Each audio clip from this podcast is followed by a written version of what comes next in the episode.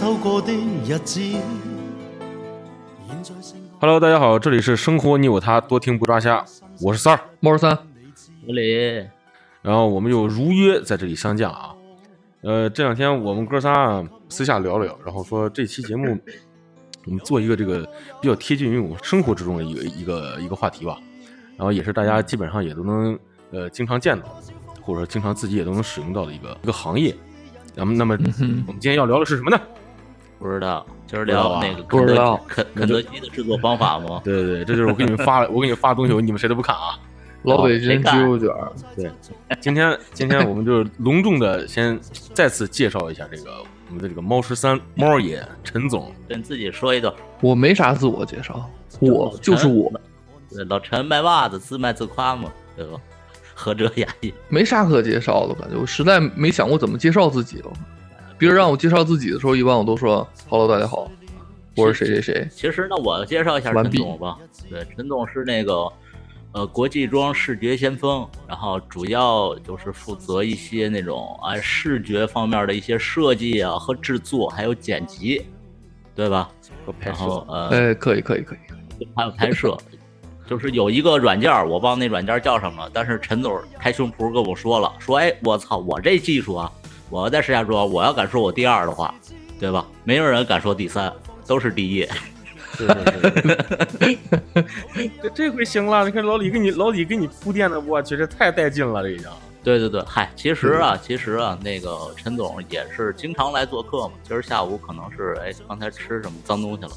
然后今儿咱们聊什么呢？其实就是就是聊聊摄影摄像呗，对吧？两位都是这方面的行家，就我是一个小白，然后我这期就少说话。哎，这个对吧把我给带出来了，是吧？对啊，所以三哥吧，三哥就是主要是你这块儿就是问问题，对吧？你们就自问自答，是吧？也是一个自我宣传的一个栏目嘛，广告费就不朝你们要了啊。这这个说太直白了，这个挺不好的。之前不是这样想的。没有没有，就还就是介绍点小技巧呗，对吧？咱们平常也能用得着，或者一些疑问，对于这个行业一说，哎呀，都感觉好神秘呀、对吧？摄摄摄影师，就最早是陈冠希陈老师的职业嘛，对对对现在怎么就流传到你俩手里面呢？这叫什么？这叫那个开山鼻祖是吧？啊，对对对，祖师爷陈先生。哎呦哎，陈先生，对陈先生嘛，陈先生都都姓陈。我说怎么后来我喜欢这些嗨，哎，这样这样啊，血脉？来来来，来 就是这个摄影跟这个摄像是不是一回事儿？不是一回事儿啊！摄影是拍照片儿，摄像是拍视频，哦，摄像是拍视频，说的跟自己不知道似的，还且还重复一遍。漂亮。摄像也不是拍视频，摄摄摄像是打乒乓球，打什么？打乒乓球，打篮球也行。能不能他妈好好聊？哎，我我真他妈关了啊！一般就是那种都看过真人秀吧，真人秀里面扛着大机器跟着明星跑的那个，那就是摄像。然后呢，拿一个什么呃那个呃单反之类的，然后呢，或者说，然后呢配一个特别长的长焦镜头，那么老粗，那么老长，咔嚓咔嚓咔嚓咔嚓咔嚓咔嚓咔，那个就是摄像，啊不是那个就是摄影。啊，那啊就是一个动态，一个静态，是吧？对对，一个拍照片，一个拍视频嘛。对，那那也就是说，像现在大家你看啊，每个人都有手机，然后也也就是可以说，呃，像什么咱们自媒体啊，是吧？但凡有个手机的，然后咱们有个平台的，然后我们都可以当个自媒体。那么我们只要拿着手机去录视频，那就是摄像，嗯，那就是会点开关的，对，可以摄像师嘛，对吧？对吧？对对吧？对吧？或者说买一个呃单反，然后然后配一个镜头，只要我拿着这个相机，对吧？专业的这个相机，然后我去录视频，也就是摄像。然后我要是照照片儿，就是摄影。你就浅显的话可以这么理解，但是这个摄像师和摄影师他其实有一个有要求的嘛，不是拿设备，就是这个师得有相对来说其他的这种技能，比如说怎么控光啊、镜头选择呀、焦段选择呀，这些都是学问。哦，这就不是，这就到你那个后面加上一个“师”字了。然后这个问题不知道大家听没听懂啊？反正就是我也是到现在还还是不太明白。然后反正就是录视频的是摄像啊，嗯，然后照照片的是摄影。我说一下我分不清的原因是什么啊？我说我我不是分不清什么是摄影，什么是摄像，嗯就是呃有很多自称自己是摄影师的，他拍的视频也很多，有些自称为自己是摄像师的，他照片拍的也特别多。哎，你说这个是不是因为其实就是那个设备？因为现在很少有那种去扛一个那种大的摄像机的那种机器，对吧？因为现在大家拍一些视频啊，录制一些视频都是用单反来操作嘛。所以你，说是不是因为就是这两个行业的机器，然后哎合二为一了？所以就是哎，那那就是这两个行业其实它的那个分别就不是很大了。其实好多拍短片的，他其实也可以归类为摄影师。像摄像师是什么呀？摄像师他们是必须要那种用那种大机器的，因为那个大机器有一个特点，就是它不会热，你可以一直开着录。你比如像什么一些什么纪录片儿啊、专题片儿啊，或者说访谈类的，或者咱们看那些综艺节目，人家都是从开始就开开录，就不会关，全程就不会关，它那个机器不会热。嗯但是像咱们平时用的一些单反、微单啊，你录上它有时候一两个小时，它都会过热，自己就关机了。哦，是有这种情况是吧？对哦，那老百姓一般叫还是比如就是现场，比如结婚啊什么之类说，一说就是哎你那摄像师呢，是吧？其实他如果说问这个你那摄像师呢，可能就包含现场的这个照相和录像的这俩人。对，就是这个还不是机器的是吗？对，你要说放在婚礼里面，他嗯所谓的摄像师，其实还就是起到一个记录的这种，就是也跟拍纪录片似的，从头拍到尾，就嗯从头记录到尾，中间就是不带关机器的那种。啊，那这种就是现在这种婚礼的一些呃记录的、记录视频的，是不是？我看也大部分都是单反呀，很少有那拿那种大机器的。嗯，对，因为那种大机器好多，你要说买好的、画质好的，也贵，特别贵，嗯没没人拿那玩意儿去拍婚礼。但是呢，你要用微单单反的话，你要一直录，那是不可能的。嗯所以说现在造成了什么呀？现在很多新人对这种视频的要求，他要求怎么就视视频比较酷炫，你可以给我做短片，你不用给我做太太长，比如说三分钟、五分钟，但做出来就得要特别好看。那那什么吧，那那个三哥，你这不也是属于，那你就属于摄像呗，对吧？你你俩是怎么着，就突然就想到这个行业了？学的也不是这个，你们当时这个我是跟着那个猫猫爷这儿这个这个走走向这条不归路的嗨，啊。那就是被煮饭你聊了吧，对吧？你是都没上过大学，么就想起干你知道吗？之前啊之前啥技能也没学过，嗯，主要也是突然想学这个了。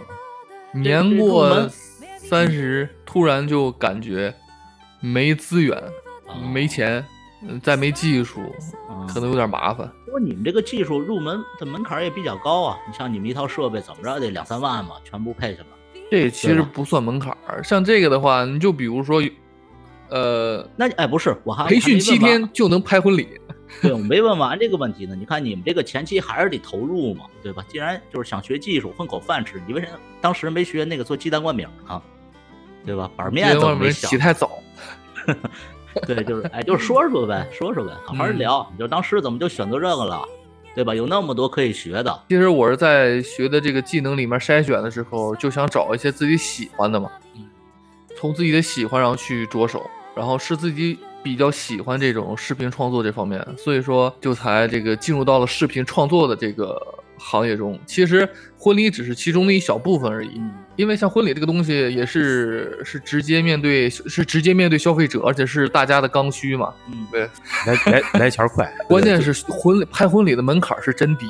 嗯真低。你平时你是真的，你呃学一个星期你就能拍了，嗯。就要求不高的那种，五六百就都能拍。哦，这样，那就是这个价格不算很高呗，是吧？呃，很、哎对，底下是最最底层。啊，哎，那你们这个，那你们这设备什么之类的，介绍介绍你们设备呗，都是两三万的设备，应该挺花钱。你们这个行业，对，因为这个东西，啥设备有没有推荐？呃，尤其是做婚礼的这种，一定要确保自己的机器不要过热。嗯不要过热的话，要拍视频方面，大家肯定首选的是索尼。为什么呀？因为索尼打的旗号就是第一，它是拍视频的机器，它的微单都是拍视频的；第二的话，嗯它不会过热。是，而且它的按专业角度来说，就是动态范围，它比较高，就可以理解为越高的越牛逼嗯啊。所以说，大家可能都会选择索尼的机器来去拍视频。然后在婚礼的时候吧，大家有时候选镜头的时候啊，都会选变焦镜头。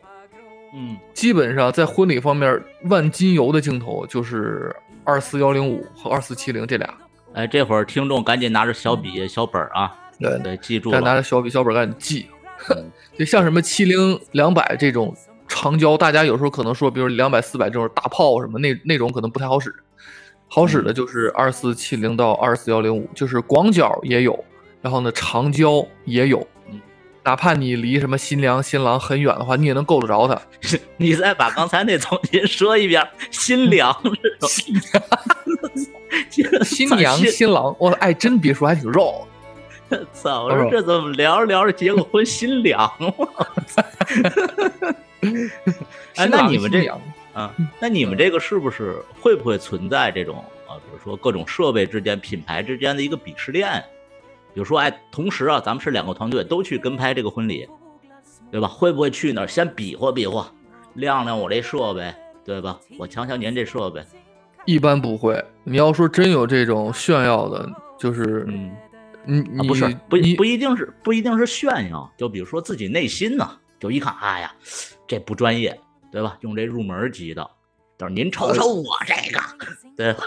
这个就各个品牌之间的这种鄙视，你就比如说索尼用户鄙视用佳能的，嗯，佳能用户鄙视用索尼的，嗨，就 应该是这样。对佳能，然后又鄙视个别的。现在这个主流品牌有几种啊？索尼、佳能、索尼、佳能、富士、尼康富士不是苹果吗？啊，不是不是，富士它是最早做那个，就是之前做那种胶片儿，哦那个做的是最最早，所以说富士它这个机器的颜色是比较好的。就是红色儿的，对吧？红红的，对对，红红红里透着粉，你一切开中间还有糖心哎儿呢。对，但是现在主流的机器都是就是索尼嘛，索尼和佳能，现在尼康都不太行了。但是尼康最近出的微单也挺厉害，但是主要市场还是佳能和索尼，然后这两个互相会互相鄙视的。其实还还是存在一一些的那种鄙视链，是吧？比如说我爱这个品牌，说有有点像，就是比如说，哎，我穿那个我穿 AJ One，然后你穿一夜的，哎，我说操，你怎么还穿一叶子呢你这不？AJ 行 One 多牛逼啊！它这里面还有什么呀？你包括从你使用的设备，到你后期嗯剪辑的软件儿，多多少少剪辑的软件是有鄙视链的。都存在一些鄙视链，尤其是这个剪辑我软件。剪辑软件也也存在鄙视链，这怎么有回事？都这成这个东西，。这个东西就是那什么，呃，用 Final Cut 的鄙鄙视用那个 Premiere Pro 的，然后呢，哦用那个 Premiere Pro 的鄙视用 Final Cut，然后他们两个手牵手一起一起鄙视用剪映。哦，那达芬奇是不是在在你们这个圈儿里面算比较牛逼的一个剪辑？不是达芬奇，吧它不是用来剪辑，它对调调色嘛，调色确实是老大哥。你看懂，三哥懂 啊，做功课了。达芬奇我都说出来了，画鸡蛋那孙子，是不是？我说怎么特别牛逼，蹦出来这个关键达芬奇他达芬奇他牛逼就牛逼在他把一套那种硬件调色的那种东西，他把它软件化了，呃特别硬气。啊那就是这个是不是上手就更难一些，是吧？啊，对，像这种呃后期的这种门槛儿是比较高，前期的话，因为很多新人他的要求不高啊，他就是你把你给我记录下来就行，然后呢就支付个五六百块钱的费用，你基本上拿个相机说心里话，你真的就是人在框里点开始点结束，调个自动挡，那就 OK 了。是，嘿，你们这钱挣真容易。我说但是想拍好的话，还是需要很长时间的火候，因为这东西就跟就跟健身似的，一两天看不出来效果。没错，没错。还有一点儿，可能因为现在是自媒体时代嘛，对吧？其实每个人都想记录一些东西，就是你们这玩意儿怎么学呀？是有有一套那种课程啊，还是比如说就是你们的学习经历吧？还是我就是哎自己我从网站上然后搜不同的那种教学视频啊，我一点一点摸呀。说实话，现在这种就是学习的这种知识，它真的是透明化的。你从什么嗯那个 B 站啊什么的，你搜一大把，你可以学习的，不花钱的。嗯关键是有些人可能一开始他接触这些东西的时候，会有一些碎片化，他不知道该先什么后什么，嗯所以说就造成了有时候越学越乱。其实这东西一开始必须必须要先学的东西就是构图和运镜。嗯这两个是基础。当你知道怎么构图，哎，这个画面挺好看了，然后呢，怎么运镜，知道镜头该怎么走了，表达什么样的情感了，然后呢，嗯就该进入到大 boss 了。最终的大 boss 就是光，啊，光是吧？所对，所以就是不管是摄影还是摄像，你不懂光就是个垃圾。对吧 对对对，因为那个 S H E 也唱了嘛，是光，什么你是唯一的神话。我操！我他妈刚才一直想这歌是谁唱来的？我 啊，就是哎，你比如说你们学习的话，肯定也是呃去看一些国外的，对吧？那那种教程嘛，国外的这些他们的拍摄手法啊，和这种创造力啊，和和国内的有什么差距呗？你觉着？其实说实话，我感觉那帮老外们玩的就是更自由，他们不会嗯被什么东西所限制住，这个是我最羡慕的。因为就我感觉，我看了咱们国内的好多这个大师的作品，也看了看国外好多大师的作品，是呃，就能感觉到，不知道是自己带的偏见还是怎么着啊，就确实感觉人家老外们他他们在玩这些东西的时候，就是以以一个很自由、很放松的状态去做的。嗯然后就感觉咱们这边的这些大师们都是根据，比如说根据某些条条框框，哎，其哎有一个形容能说清楚，就跟看 CBA 和看 NBA 的感觉差不多。这我不清楚什么意思。就是你看 CBA 的话，基本上打的都是中规中矩，然后呢都是按照比如说之前排练好的一些战术啊，或者说在三分外之前，在三分外猛传传传传传传，就没有说像 NBA 的那帮球员打的那么，就是看上去那么的哇塞啊。没有，其实其实 NBA 球员啊、也是按战术打，人家也不是上来的给我球我对单挑什么之类的，不只不过就是但是就感觉人家打的更自由一点。呃对虽然说有一个大嗯框架在那儿，肯定是有这种大框架在的，但是人家表现出来的感觉就是嗯，就是很自由的那种感觉，呃不会被东西所限制就是比如说在那个摄影摄像行业的话，那就是国外的话，他们的那种创造欲望更强一点儿。对，嗯其实这个就是这个也是那个，我也想特别想问一个问题啊，因为呃，你还有那个三哥，你们都是从那个网络上然后自己自学嘛，等于是。那就嗯比如说有一些那种拍摄手法啊和那种剪辑的那种那种啊技巧啊，呃，就是嗯比如说大家都是从网络上学的，都是哎看这几个视频然后学出来的，嗯，那会不会就产生一种就是趋同性？其实啊，大家的一些手法啊，包括运镜啊，对对对，你嗯的一些那个画面的展现呀，或者你想表达的情绪，就是哎都是效仿，对就是特别趋同化。有这种感觉，非常非常非常有。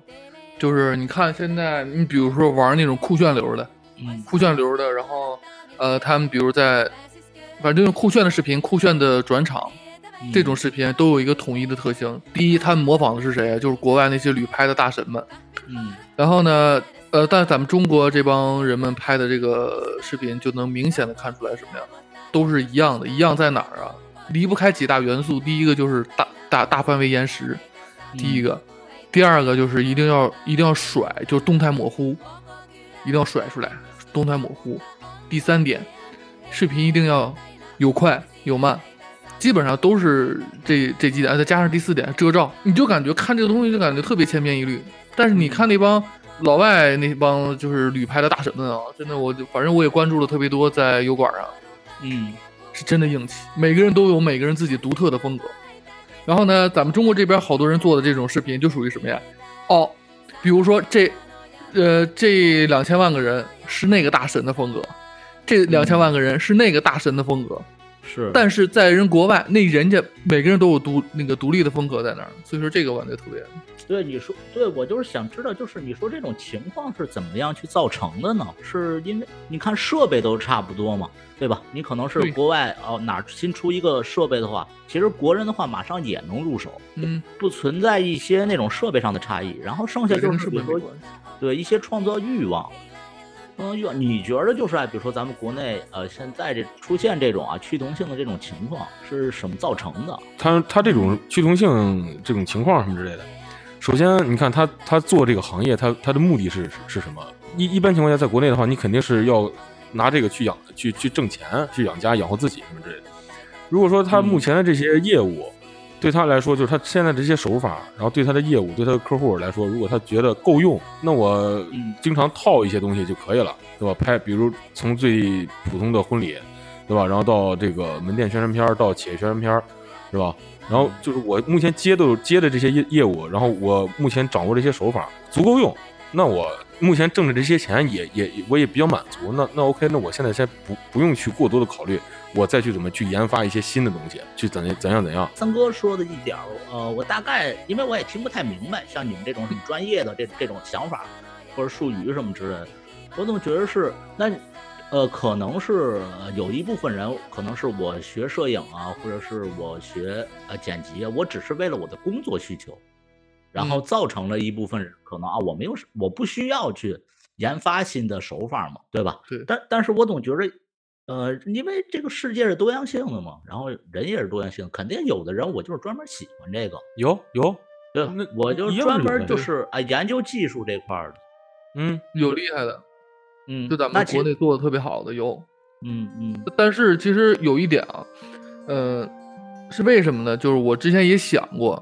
我也看我我也特别怕我自己成为那个样子，然后所以说那时候我之前想的时间确实挺长，因为你一开你从一开始入门到你会去模仿，完全把别人的牛逼的视频照搬过来，你拍出来，这这是一个过程，很痛苦，很痛苦。然后呢，为什么会痛苦呢？学人家手手艺不就得了吗？没那么简单，我我看过，我我我之前略看很过几个视很很频，很复杂，就是我看对我看过有那种教学视频，比如说先放一段片子，然后后面报告教啊你怎么拍，怎么拍，怎么拍。但是当你自己拿出机器之后，你会发现不是那个样子了。嗯嗯，然后呢，这是一个阶段。当你到了，比如说你看这片子，我操这个样子，然后你就能马上拍个一模一样的。嗯哎，可这是这一个阶段，其实挺痛苦的。第二个痛苦的阶段就属于是，呃，做自己的那个阶段。你从模仿、临摹到你做自己的东西，这又是一个痛苦的阶段。但好多人一想吧，你东西很牛逼，哎，我也能做出来。但你要让我自己创新做东西的话，我其实可以不做，就跟嗯老王刚才说的那句话一样，够用了。对，其实你刚才聊到这儿，我突然想到一个问题啊，因为你们现在等于也是算那种商业团队嘛，也会接一些跟一些甲方有些洽谈呀、一些业务什么之类的。其实这个我觉得可以当上个问题的一个延续性，就是比如说，哎，你有时候有一个突发奇想，一个特别牛逼的灵感啊，嗯，对吧？然后你跟那个甲方一说，甲方嗯什么东西，没必要，没必要，对吧？有时候可能也是因为这种情况，可能会限制你们的一些创造，是吧？对，因为有时候得得看甲方爸爸的需求嘛，嗯人家想要做成什么样子。对，那比如说那个甲方甲方大爷这块儿，就是你有没有遇到过什么？就是哎，比如说那种逗乐的呀，或者哎倍儿奇怪的那种甲方同志们？呃，有那种一上来就跟你说，我想做个片子，然后啊然后咱得问啊，做个什么样的片子呀？你说我想做一个这种宣传片，我说哦，有没有这种可以参考的呀？给你嗯问问，因为通过参考你能知道他到底想要的是什么内容。对，什么风格呀，然后那种感觉呀，对然后人家说，哎呀，这个还没有。然后他就告诉我，他们是做那个那叫什么网络技术安全，做这种类型的。然后我说，要不你找一下这种呃类似的片子让我看看。然后呢，两天之后，我两两天之后，啪给我发过来两个视频，有一个、嗯呃，其中这两个视频都属于什么样的？第一种比较简单，一分多钟讲故事的那种，讲比如他们这种公司内部发生的一些故事，通过这个故事来去渲染网络信息安全的重要性。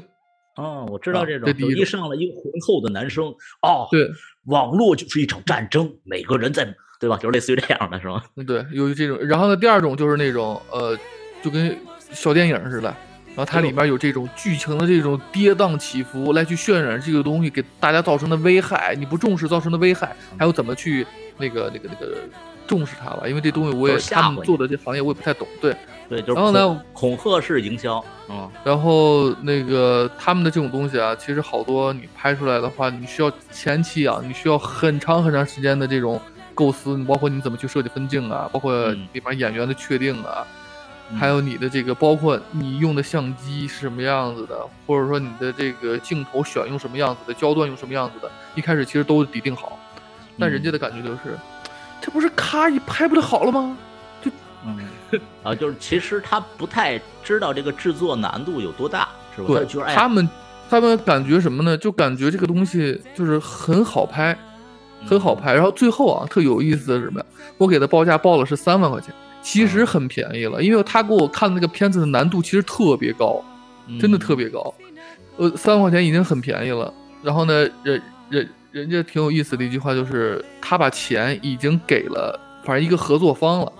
嗯，然后这个这个这笔钱里面有这个拍视频的预算，但是他把钱已经给对方了，意思就是什么呀？这个片子啊可能就没有钱。什么玩意儿当？时我都惊了。嗯，你刚说那这么着，我我我家网络有点儿，对吧？安全隐患，你过来给我调调这个，对吧？但是我这钱我都买鸡蛋灌饼了，对我我也没有钱。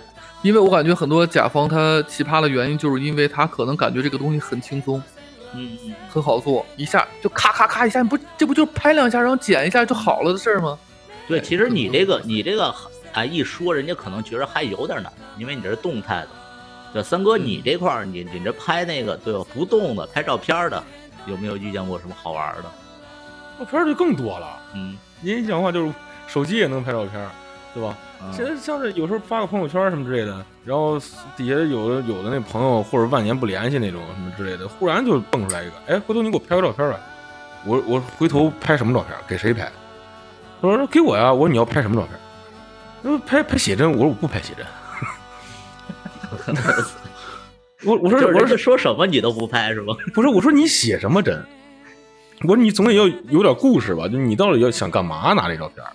对吧？你说，比如说，你像人家孩子，对吧？呃到生日的时候是吧？我拍个生日照，对吧？结婚照，然后哪怕咱们再不济，我拍个工装照，对吧？你得有，你得有点目的性吧？你是为了纪念呀，还是干什么？上来就是，哎，嗯，给我拍个照片吧？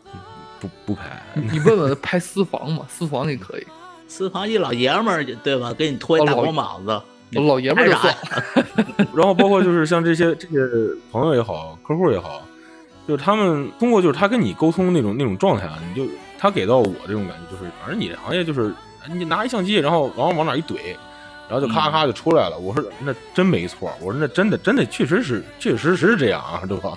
就是你你不要光，你不要背景，然后你 你还记着我在那个欢乐谷欢乐谷给你拍那张照片吗？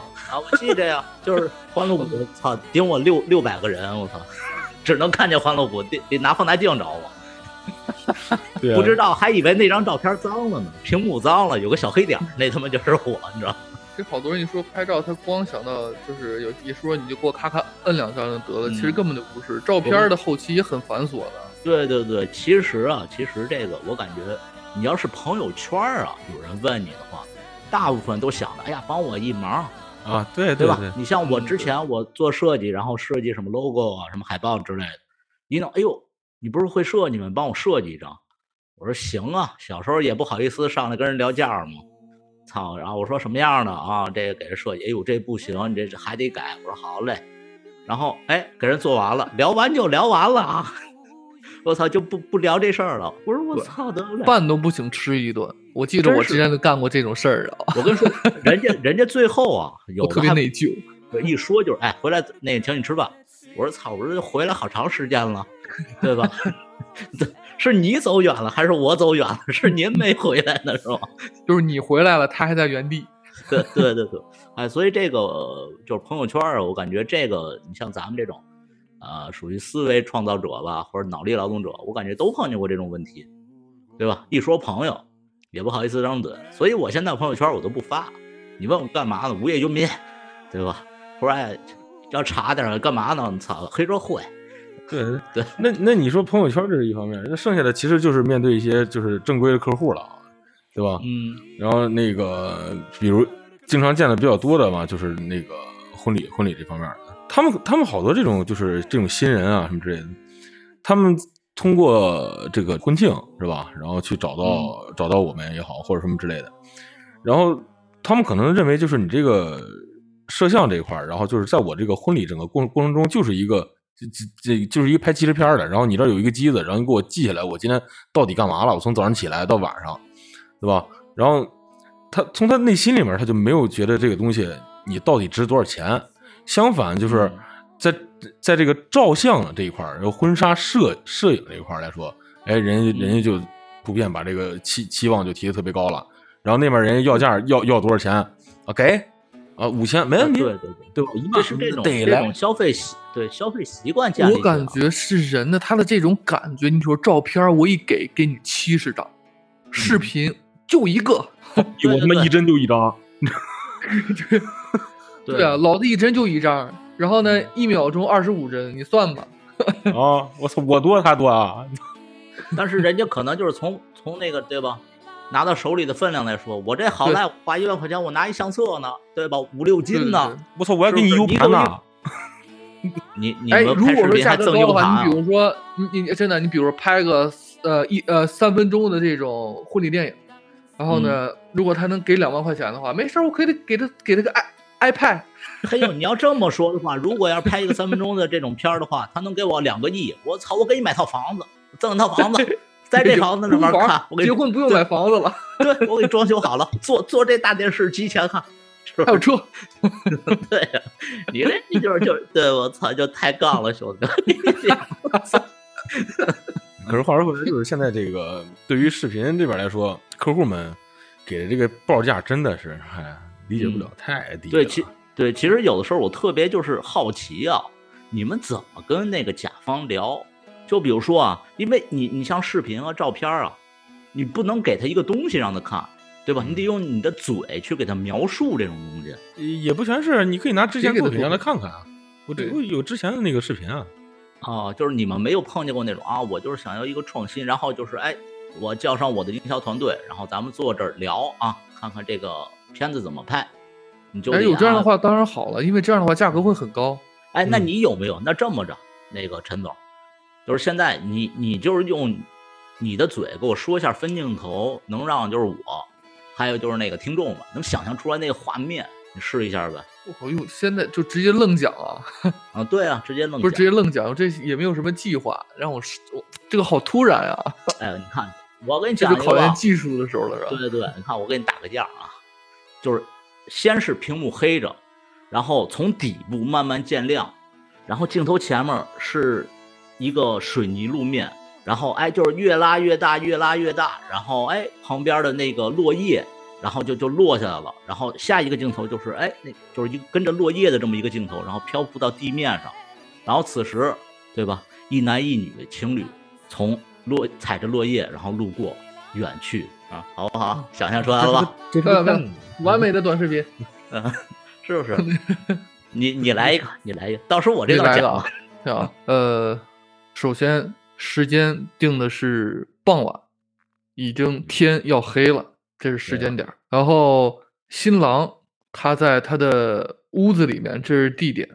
嗯然后他住的这个 house 是一个小别野。当然了，这个是在拍摄的时候场地需求，咱们可以去租那个房子，哪怕你住的不是这种大 house。嗯然后呢，地点就是在一个大别墅里面。然后呢，里面的灯光都相对来说会昏暗一点，人的脸上只是会微微的有一些灯光，这样的话会渲染出来一种比较呃，就跟《碟中谍》就跟间谍的那种谍战片的感觉一样。然后陈总我因为我得先给他交代这种环境，然后该来分分镜头了啊。哎，好嘞，好嘞，就是突然间电话响起，整个屏幕突然间怎么用视频表 表现？不是呀？这个时候先一开始屏幕是黑的，然后突然你的手机亮了，嗯下一个瞬间男主在床上惊醒，赶紧立马拿出手机，发现了发现手机上面有一条短信，这条短信还不能 公之于众。但是能看出来，男主表情非常非常非常非常的紧张。这时候给他的眼部、额头、嗯嘴角一些特写，渲染出来那种他很紧张的这种情绪。呃就是照字儿那种是吧？就抽去，是吧对？，必须嗯那样。然后男主用最快的速度从床上下来，拿起他件衣服，从他的桌子上面，这时候是一个特写，从他的桌子上面啪拿起来他牛逼的跑车钥匙，嗯立马跑到了他这个这个别墅的车库里，开上了他的 Ferrari。不是不是，稍等一下吧，陈总，就是你这个没有镜头，你这跟作文似的。你一开始你一开始因为分镜这东西你在真没法视频你知道为什么对吗？比如说分镜啊，第一个镜头是你手部特写。嗯，对，就要然后呢，第二，然后然后呢，第二个镜头，然后是你的脸部特写，嗯第三个镜头是全景，交代一下环境。嗯，其实吸引他的是那个故事，这么着吧，下次你们要是有有对有有这种，就是比如说跟甲方要谈场景什么之类的，我去帮你们谈。好，你 这太不行你你你你肯定不能去，你连这听这整。段剪了，对，这不行不行，不是这个东西必须得这么讲，因为一开始的话没有说一上来讲分镜的，不可能就知道老？李，老李，我我跟你说先把故事链讲清楚，然后呢，对再分镜东西，你得把它设计出来之后再去讲。嗯你就比如说设计这个人起床，嗯这是一个故事里面交代的这个他要做的事情，他就起床这一件事儿。然然后里面有很多很多分镜，怎么来去体现他起床的这个状态啊，或怎么样？是是是，还还是不懂，真是隔行如隔山嘛。你得你得先把这个故事线告诉他，然后你再往下才能说每个镜头是什么样的东西。所以就是刚才猫说他那个时候，他在讲在讲你你一直想插话，然后你听不懂的时候，然后我是按照一块儿一块儿来听来感受的。这个反正咋说，就是你做歌，然后我我不知道你那边怎么弄，但是你像猫刚才讲他那个时候，然后我就比较清晰明白，对吧？时间、地点、人物，然后外面的光大概是个什么样，都清楚就没错没错，嗨，要要不就是说那个隔行如隔山嘛，对吧？那我现在又有一个比较尖刻的问题让我出来了。你像你跟那个三儿哥，然后都是属于那种哎设备控，对吧？啊，这个分镜头，那个小机器啊。但是哎，你们有没有想过一个问题啊？会不会有一天啊，就是手机会替代替代掉，比如说一些数码相机啊，一些单反呀、就像当年，然后这个单反数码相机，然后代替了那个相，那叫什么胶卷相机似的。胶卷啊，对，这个不可能。不会，嗯，直接就先说结论，不会。哎，你你你没发现吗？现在好多那种手机啊，拍摄手机的广告啊，都是那什么吗？什么什么什么照亮你的美。你要这么着说，老姐，除非有一天在单反上单反上植入一个听筒和一个和一个一个话筒，然后你要不嫌沉，嗯你就端一个这玩意儿去打电话去，然后你要说我照相的时候，你就把它反过来，那玩意儿牛逼。你要说在他妈电话上给我植入一个他妈镜头，你吹牛逼呢？那不可能。那现在好多那个电话之不都是那个一说就是啊多少个什么样的？来吧，来吧，陈总给他来，上上这是我告诉他。从专业角度上去讲一下，咱们就说 iPhone 十二刚出的时候，然后它的那个宣传片全部都是 iPhone 十二手机拍的，这个知道吧？嗯知看过道吧？然后呢，它这个片子啊，其中有很多地方是在一个夜间光线非常差的这个环境下拍的。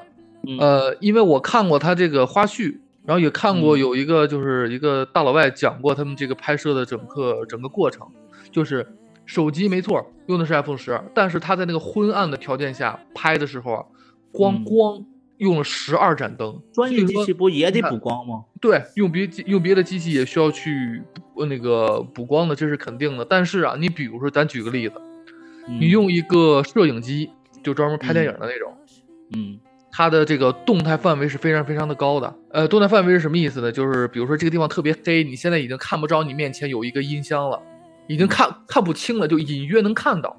然后你拿手机拍的话，这儿就是一团黑，对吧？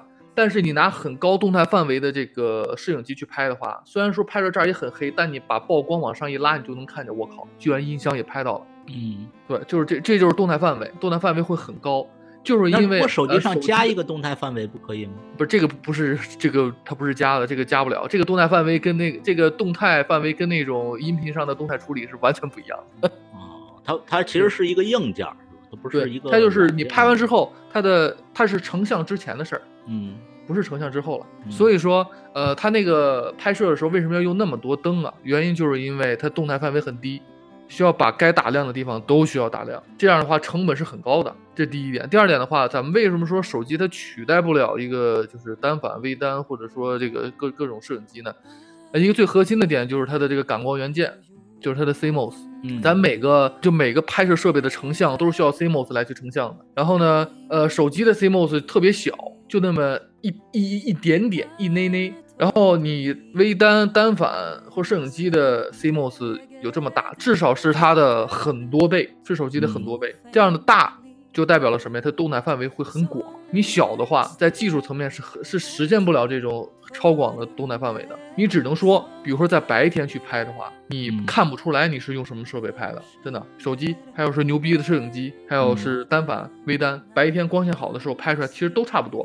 这个东西嗯主要是看在夜间，就光线不够不足的时候，而且白天在外面拍，比如说像今天这个天儿，它很阴，你拿手机拍，你就会发现了什么呀？第一，它的它的动态范围立马就体现出来了；第二的话，它的噪点特别多。呃，对，但是 哎，就是稍微打断一下，陈总，就是因为我我记着之前好像是 OPPO，然后有一款相机的话，它主打的就是一个夜拍的这么一功能，我不知道对，你它会夜拍，但是你有看过吗？它那个夜拍，它会有它这个软件里面，它手机里面，虽然说我没用过，但我猜测它嗯百分之百会是这个样子，有一个呃自动的一个降噪功能。它整体成像的话，肯定是如果要按专业角度啊，或者是那个专业的呃呈现的话，它肯定是不如那个单反的，是吧？对，会差很多，但只不过它有一个这种自带的降噪，但是它降完噪之后啊，会感觉这个人是被磨过皮儿的。啊，那不挺好吗？所以说你你拿这种设备，你比如说你出去玩你自己拍着玩可以，但你要把它用到商业或者电影方面来说的话，啊，电影肯定是不行。电影现在的话，应该还是大机器吧？对他们对，因为所有电你包括什么阿莱、阿莱 Red 这些牛特别牛逼的品牌，就是拍电影嗯肯定用到他们的这种机器啊，他们这种嗯机器没有那种小小机器，都是很大的。对对对对对，你们对调色什么之类的有什么研究吧？因为你哎，有没有发现啊？比如说那个港台有港台的自己特有的那种调色手法，然后哎，日本也有日本那种，对吧？美国就是比如说加州，就是加州的拍摄手法啊，它调色手法和纽约就不一样。这应该不分地域吧？应该分地域，因为是之前呃，我好像是应该是看过一个纪录片，就说为什么会出现这种不同的这种调色手法呢？因为呃，你加州的话，它可能是在海边嘛，所以它它那个颜色就比比较暖，就是它的阳光啊也充足一些。然后纽约在东海岸嘛，靠靠北边嘛，所以常年阴雨啊，就是这个东西从专业角度上其实来讲的话，就是定调问题，这是导演的一个定调问题。这个调的话，就是光和反差。嗯光就是光有就是光分高中低，高的话就特别亮嘛，中的话就是标标准正好，低的话就巨暗。好嘞，谢谢您，好理解是吧我都不知道。对，但是那个 反反差的话是长中短，所以说基本上导演导演一开始在拍片儿的话，他就先定调，比如说他会是用中长调啊，或者说嗯是那个高中调啊，对，他会先定调，定了调之后，然后呢，呃，整体的感觉就基本上出来了，然后再调色的话，他就得根据他这个影片所渲染的情绪来去调色。你比如说在这个时候。已经是就是在渲染，哇塞，就有一个人鬼鬼祟祟的在干点什么。你要用一个大暖调的话，嗯对对对，崩了哎，其实那这个就有也算那种镜头语言嘛，对吧？颜色代表情绪嘛。对对对，那种惊悚的呀，或者是那种兴奋的呀，或者高兴的呀之类，他会用不同的一些那种镜头语言去表达，是吧？对啊，这个肯定是，哎，我自己说我都觉得我是一缺心眼 儿，可能。好吧，那下一个问题啊，这个问题是由那个三哥选送的啊，我给大家整体读一读啊。我这么长，对于这个行业，你是怎么规划自己的未来的？请作答。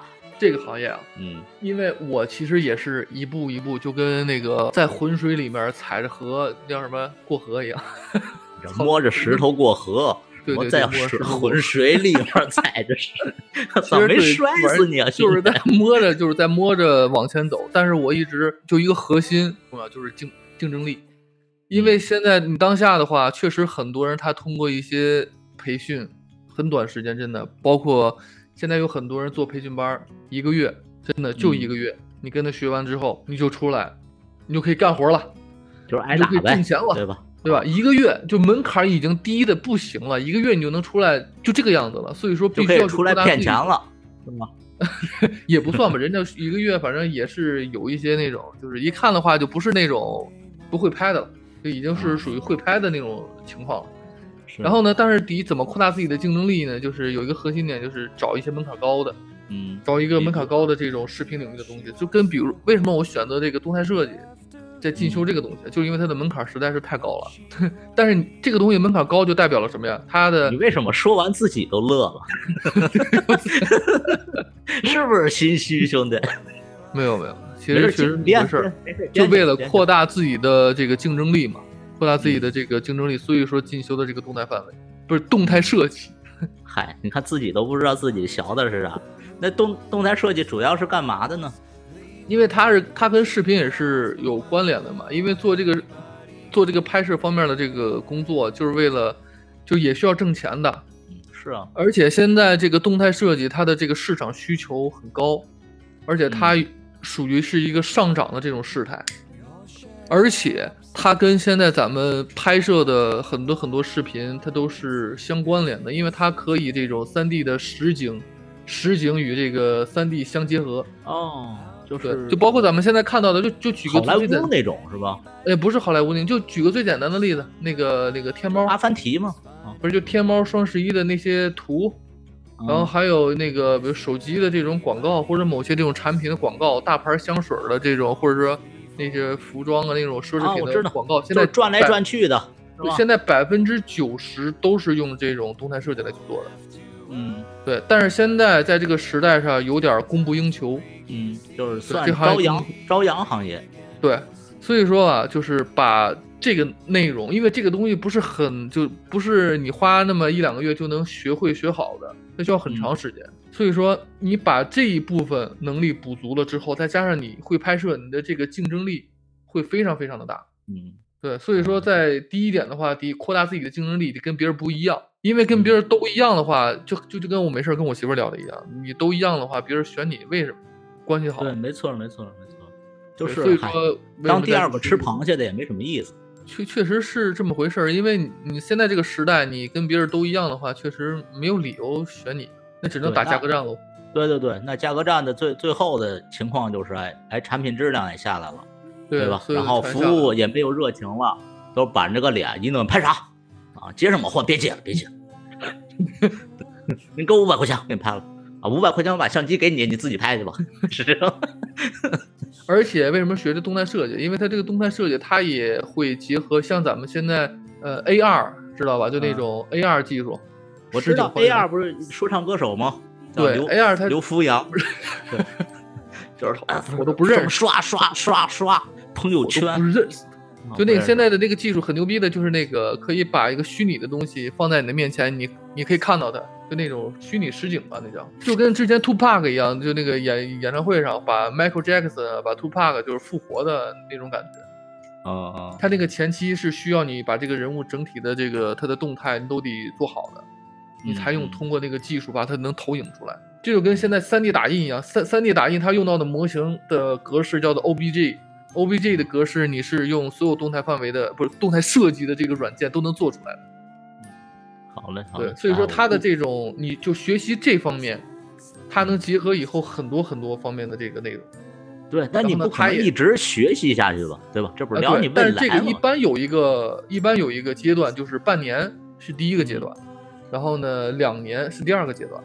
嗯就基本上到了两年之后，如果说你的悟性很好的话，两年你就可以真的可以称之为大神了。嗯嗯，嗯对是是，对对，是第一个阶第一个阶段算是入门到进阶吧。嗯是，哎呦，那那下一个问题又来了，哎呦，这三三哥选送的问题都是这种直指内心的。您觉得这个行业累吗？针对之前某城市因为工作过量猝死的同行，你有什么看法？我感觉这个东西啊，你想累就就累，你不想累的话就可以不累。你就比如说那哥们儿他猝死原因是什么？因为我了解过，新闻上不都说了吗？他连续工作了有将近一个星期吧，嗯，然后呢那那段时间是一个那个婚礼是吧？？是那个摄摄影的那那哥们儿，而且啊，他们有一个规矩是什么？要出叫预告片，预告片要很快就出。比如说你现在拍完之后，你马上这个片子你就要出，然后呢，俗加上他第二天也还有活，这么轮番转。对，这是第一点。第二点的话，他肯定是长时间的这种，比如说饮食不规律啊，就是他已经身体，比如说已经处于一种亚健康的状态了。原因嗯可能是谁？原因是什么？真不知道，不知道是因为家庭里家里面特别需要钱，还是自己想干什么，完了把自己嗯弄得那么累。你要如果说换成我的话，你让我这么轮番去转的话，我肯定不同意。对，你那我不干不干，对，给你一个亿，一个亿，不是，就可以合理的把它规划一下。我的合理的把它规划一下。不你就比但是婚礼这十天，要不说我不拍照嘛。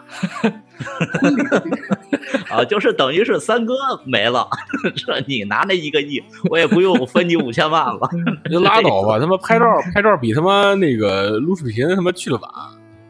啊，是啊，人家还能多睡会儿。现在我就我感觉，在我不是特别了解啊，但是我感觉他们出片出特别快的原因，他们也他们也是有一套流流水线的这种，对，应该是有模板，肯定是有对，所以现在应该不会像之前那么累了，因为出现过这种事情，大家都挺爱惜自己的身体的，对吧？有现在有好多人，比如说呃一周，比如说在旺季的时候，一周就接个三四场，多了我嗯就不接了。对，接太多你就等于给自己撑死了，你还不如就接个七八分饱就不就够了吗？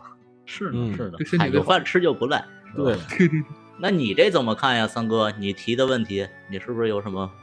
你有些时候有些时候啊你吃不了那么多，你别硬塞，嗯，对吧？？因为咱说句难听点儿的话，你你他妈身体都没了，你还拿什么挣钱啊？知道知道你就是这种没日没夜的干，这肯定是对吧？首先是为了多多挣点儿，这这没毛病对吧？你像现在这个摄影行业这这里面这些设备什么之类的，我靠，这么烧钱，对吧？我为了在这个这个同行业之中，我想稍微突出一点我自己，对吧？我我我今儿补个这个这个配件，明天弄个那个，对吧？我靠，随便随便一投往里面一买东西都是上千块钱的，嗯，对吧？这这便宜对对，上千这都很这都是最低价的了，你知道吗哎？就一相机卡子都他妈四四三三百多块钱一小铁块儿，你知道吗？哦，对吧？就就你想象不到这个行业里面，它它就是你看着我操，这东西就这么点儿，一百对，就二百阿莱那摄对阿莱摄影机的那个支架，就嗯两根棍儿啊，在下面，它是一个镜头的支架，就哎就就两根棍儿啊，两千多，嗯 我操你你你买几双筷子，你给它固定住不一样吗？不行啊！人